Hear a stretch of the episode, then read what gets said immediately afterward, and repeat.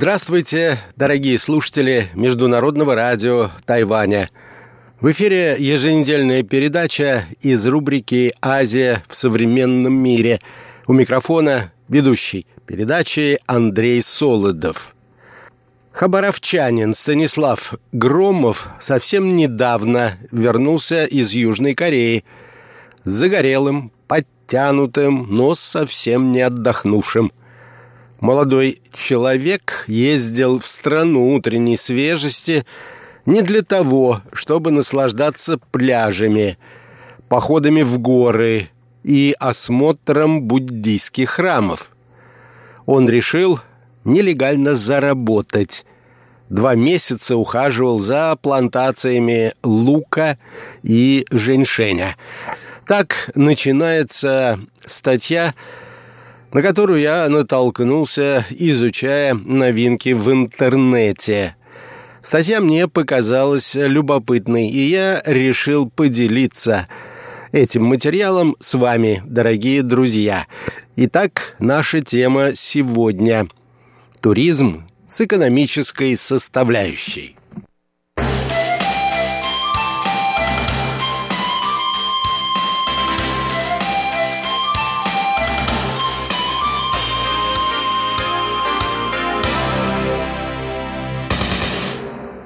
«Я окончил вуз четыре года назад», — говорит молодой человек, «а работать толком негде.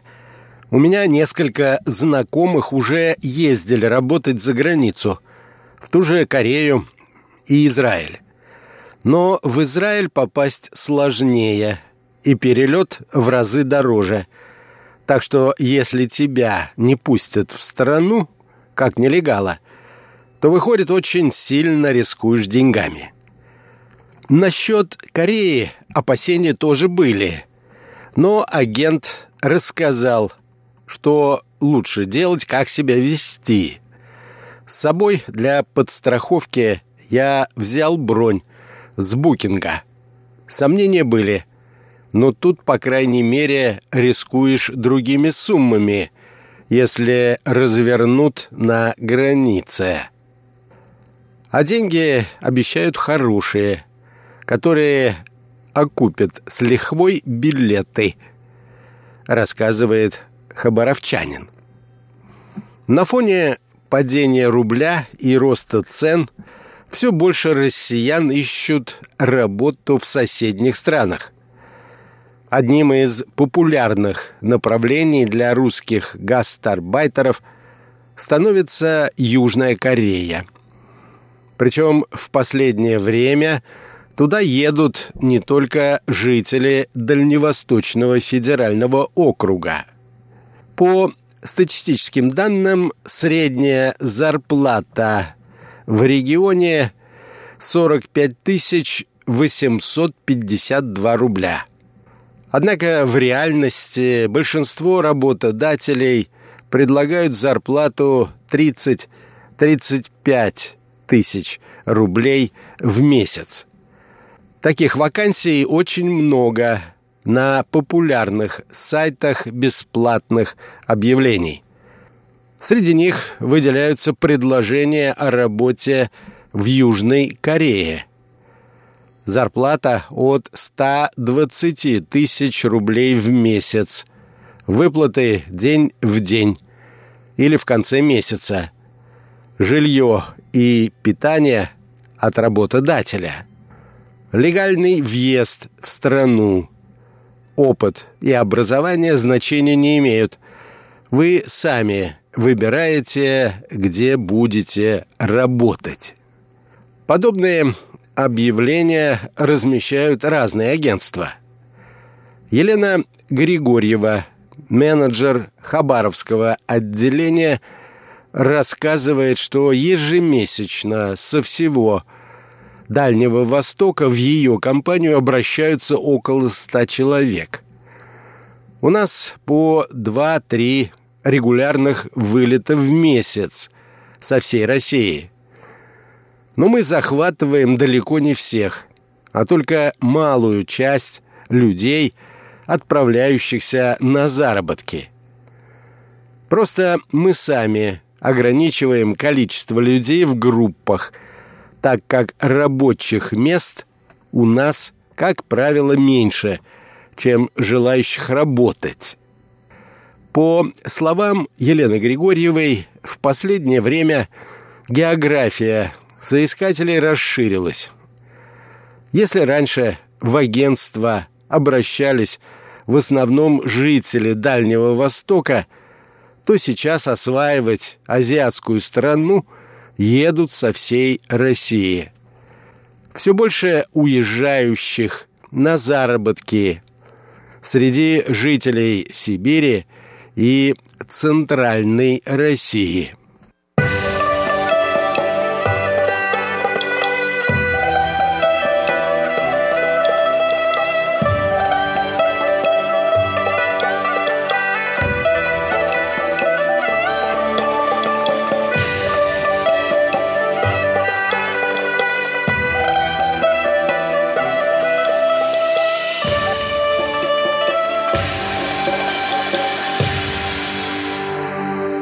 В этом году, продолжает менеджер, у нас в четыре раза увеличились отправки работников с юга нашей страны. Всех наших клиентов объединяет стремление решить финансовые проблемы. Также есть небольшой процент людей, которые рассматривают поездку в Корею как возможность сменить обстановку – попутешествовать, а заодно и заработать. Летом у нас сезон студентов. Однако, как показывает практика, хорошо зарабатывают только те, кто хорошо мотивирован. Если человек никогда не умел и не умеет работать, то поездка вряд ли будет успешной. К труду там отношение серьезное. По словам Григорьевой, Корея дает реальную возможность заработать около 200 тысяч рублей за два месяца. Для россиян, привыкших к стандартному окладу в 30 тысяч рублей, это очень соблазнительно. Однако далеко не все отправляются на заработки легально – через компании или агентство. Многие едут в Корею по обычной туристической визе. В Национальной организации туризма Кореи подсчитали, что в 2018 году число российских туристов выросло по сравнению с предыдущим годом на 12% и превысило 300 тысяч человек. Сколько из них въехали как туристы и отправились на нелегальную работу, не знает никто.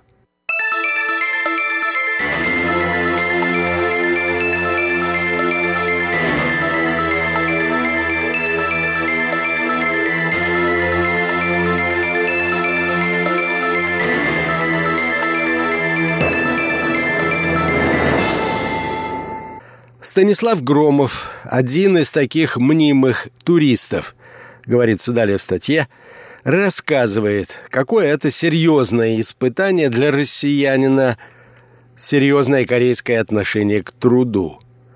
Работу предлагают разную, от обработки полей до разгрузки почты.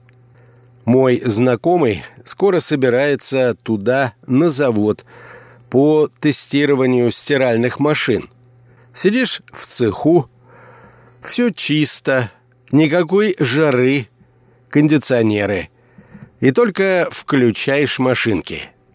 Но я с другими российскими парнями работал в поле. Это, грубо говоря, 14 километров в день с лопатой. А работа тяжелая, не спорю. Однако она того стоит. Есть еще хуже. Целый день, 10 часов кидать арбузы. Просто стоишь и монотонно кидаешь вверх 10-килограммовые плоды в большую фуру. Говорят, только монголы такое выдерживают. Большинство же после первого дня не выходят на работу. «Почему вы поехали туда?» — задает вопрос интервьюер. «Как все, за деньгами. Ну, если нет у нас в России места, где можно быстро заработать такие суммы. Например, ты получил зарплату, а тебе за ипотеку не хватает заплатить пять тысяч рублей. Где их найти быстро? В том же Хабаровске. А там ты получаешь эту сумму за день. Я с моим дипломом по специальности коммерция могу устроиться торговым представителем. Буду получать максимум 40-50 тысяч, если у меня будет автомобиль и наработанный маршрут. У меня жена опытный бухгалтер. Для нее потолок 30 тысяч. И это все, что можно найти в Хабаровске – причем я и без высшего образования мог бы устроиться на ту же работу. Мой коллега по сельхозработам приехал в Корею из Благовещенска, потому что его ребенок сильно болен и нужна операция. Вот заработает он на родине свои 25 тысяч в лучшем случае, и что дальше – когда нужны как минимум 300 тысяч для операции. Такая зарплата погоды не сделает. Вместе с нами работала и 60-летняя бабушка. Старенькая совсем, но пахала как все. И так большинство. Кто-то устал и хочет уехать из страны, а кто-то устал просто от того, что денег нет, говорит Станислав Громов. Вопрос, сложно ли вообще туда попасть? Есть какие-то договоренности еще в России о том, где будете работать? Вообще, конечно, такие договоренности есть.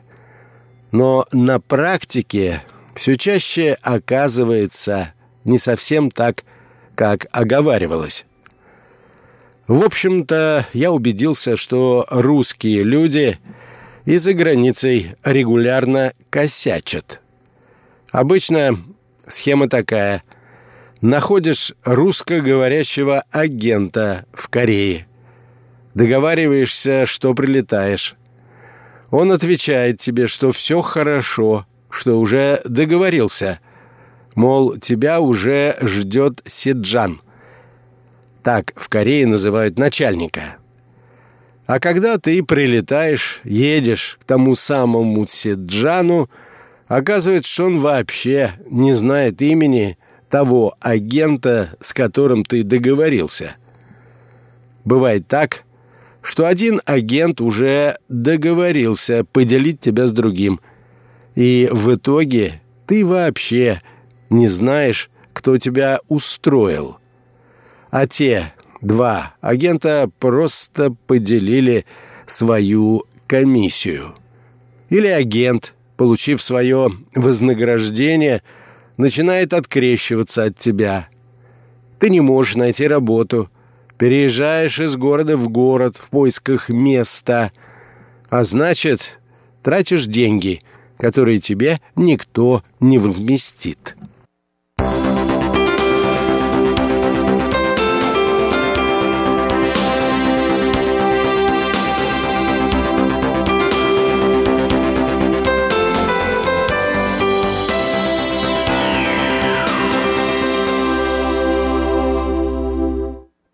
Вопрос. Что за комиссия? Можно ли обойтись без агентов? Агенты берут процент от твоей будущей зарплаты. И без них никуда, если ты не знаешь корейского языка, не знаешь, кому и кто из работников сейчас нужен. Также на некоторых рабочих местах существует залог. Вносишь, например, 500 тысяч вон, что составляет около 30 тысяч рублей. И начинаешь работать. Если все хорошо, после завершения контракта этот залог возвращают. Но в первый раз многие уезжают из Кореи ни с чем, а то и вовсе работают в минус. Только с четвертой, пятой поездки, когда есть проверенные, налаженные связи, удается заработать. Такой человек уже едет в знакомое место дней за пять до сезона, обустраивается, потом зарабатывает свои 6300 рублей в день и за два месяца накапливает 150 тысяч. Хотя мне повезло. За две недели я привез 50 тысяч рублей. Кое-что потратил на нормальную еду. Мы скидывались с соседями по квартире. Остался бы поработать еще, но тот самый агент начал юлить, перестал отвечать на звонки, и я решил уехать. Вопрос. Как можно, работая, оказаться в минусе? Очень просто. Плохо работаешь – штраф. Разбил арбуз – штраф. Всегда по-разному. Есть те, кто, получив деньги, начинает их пропивать и прогуливать. И тогда, конечно, весь труд получается зря. Со мной работал один такой парень. Он там уже больше года, кажется, живет и весь в долгах. Часть денег отправляет в Россию в семью, а остальное куда-то тратит. И, кажется, сам не знает, куда. С таким подходом, конечно, нет смысла ехать на такую адскую работу. Вопрос. Каков срок контракта? Обычно это два месяца. Именно столько можно находиться в Корее без визы. Если после 60 дней выехать и въехать обратно, то появляется еще 30 дней безвизового режима. Многие после заработков выезжают на 10 дней в Таиланд. Там отдыхают, а потом возвращаются.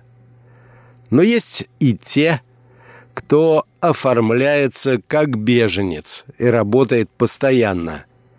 Главная проблема – перейти границу, потому что там уже знают, что ты, скорее всего, никакой не турист, а приехал нелегалом на работу.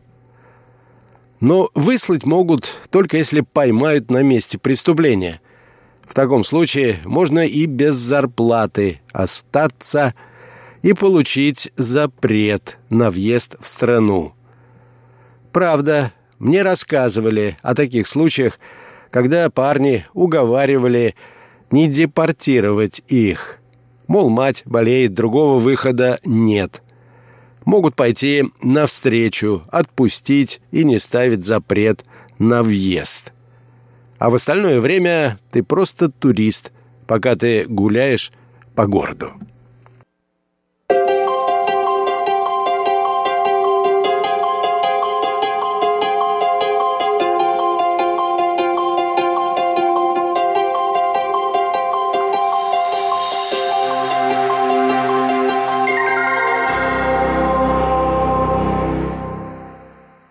На этом, дорогие друзья, позвольте мне завершить нашу очередную передачу из рубрики «Азия в современном мире». Всего вам доброго, дорогие друзья, будьте здоровы и до новых встреч! В эфире Международное радио Тайваня.